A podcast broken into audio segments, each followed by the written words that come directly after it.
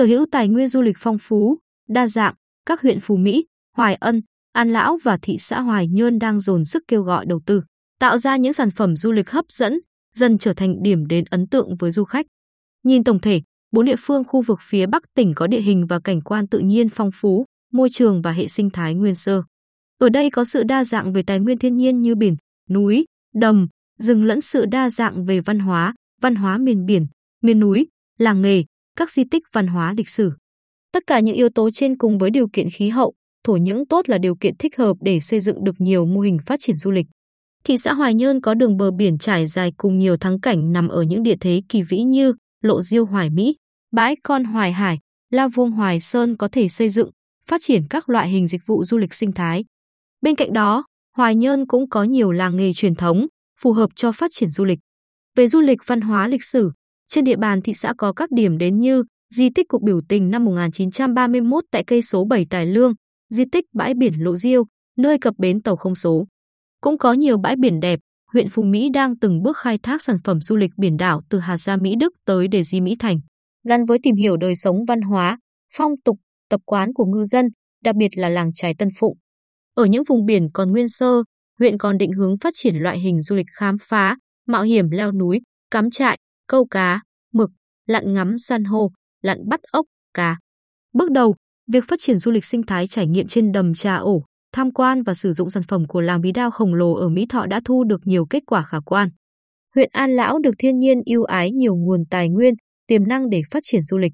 Đặc biệt phải nói đến vẻ đẹp của xã vùng cao An Toàn, nơi được ví là cổng trời của Bình Định, với độ cao hơn 1.000 mét so với mực nước biển. Trực tiếp tham gia dự án bảo tồn đa dạng sinh học tại xã An Toàn An Lão, tiến sĩ Lưu Hồng Trường, Viện trưởng Viện Sinh thái học Miền Nam thuộc Viện Khoa học Vật liệu Ứng dụng Viện Hàn lâm Khoa học và Công nghệ Việt Nam khẳng định tại nước ta không có nơi nào tính đa dạng sinh học phong phú và đặc biệt như An Toàn.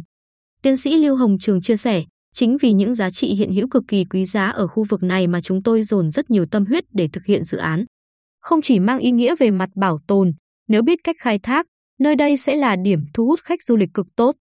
Ngoài ra, hệ thống sông, suối, hồ đẹp tự nhiên như thủy điện sông Vố thị trấn An Lão, thác Đá Ghe, thác Long Vo xã An Hưng, hồ Hưng Long xã An Hòa, thác 4 tầng xã An Quang, thác RG, thác Rông xã An Vinh có thể đem đến những trải nghiệm thú vị cho du khách yêu thích khám phá thiên nhiên. Công trình hồ chứa nước Đồng Mít vừa hoàn thành đã được tích đầy nước tạo phong cảnh đẹp, góp thêm điểm đến du lịch hấp dẫn của huyện An Lão. Với định hướng phát triển kinh tế nông nghiệp gắn với du lịch, huyện Hoài Ân xây dựng nhiều trang trại, gia trại, hình thành các thương hiệu lớn như chè Gò Loi, Bưởi Da Xanh. Huyện định hướng lấy du lịch nông nghiệp làm mũi nhọn, du lịch văn hóa lịch sử làm nền tảng cơ sở để phát triển, du lịch ẩm thực, du lịch trải nghiệm là sản phẩm bổ sung. Hiện nay, tuyến đường cao tốc Bắc Nam phía Đông đang triển khai thực hiện, khi hoàn thành sẽ rút ngắn đáng kể thời gian di chuyển từ thành phố Quy Nhơn hoặc sân bay Phú Cát đến các địa phương khu vực phía Bắc tỉnh. Bên cạnh đó, các tuyến DT629, DT639 đã được nâng cấp, mở rộng các tuyến đường đến khu, điểm du lịch. Xây áp trục đường ngang nối quốc lộ 1 với các tuyến đường phía Đông và Tây tỉnh được quy hoạch đầu tư, nâng cấp. Đây là điều kiện hết sức thuận lợi để kết nối đưa du khách đến tham quan, trải nghiệm các sản phẩm du lịch đa dạng, độc đáo và hấp dẫn ở khu vực các huyện phía Bắc tỉnh. Phó Chủ tịch Ủy ban Nhân dân huyện An Lão Đinh Văn Phú cho biết, chúng tôi xác định tầm quan trọng của ngành du lịch đối với sự phát triển của kinh tế xã hội huyện, định hướng đưa du lịch huyện An Lão thành lĩnh vực kinh tế mũi nhọn.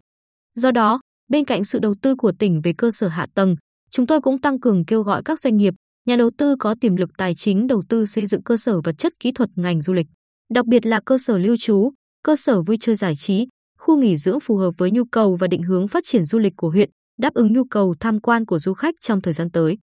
Theo Phó Tổng cục trưởng Tổng cục Du lịch Hà Văn Siêu, các địa phương khu vực phía Bắc tỉnh Bình Định trong thời gian tới cần phải khoanh vùng, định danh, định hình các khu, điểm du lịch của 4 địa phương. Trong đó cần quan tâm đặt tên khu, điểm du lịch và giới thiệu tiềm năng du lịch của mình để định vị được điểm đến trong bản đồ du lịch của tỉnh. Bên cạnh đó, các địa phương cần xây dựng mối liên kết, đẩy mạnh ứng dụng công nghệ trong quảng bá xúc tiến du lịch. Đây là chìa khóa để mở ra dòng khách và dòng nhà đầu tư đến với địa phương.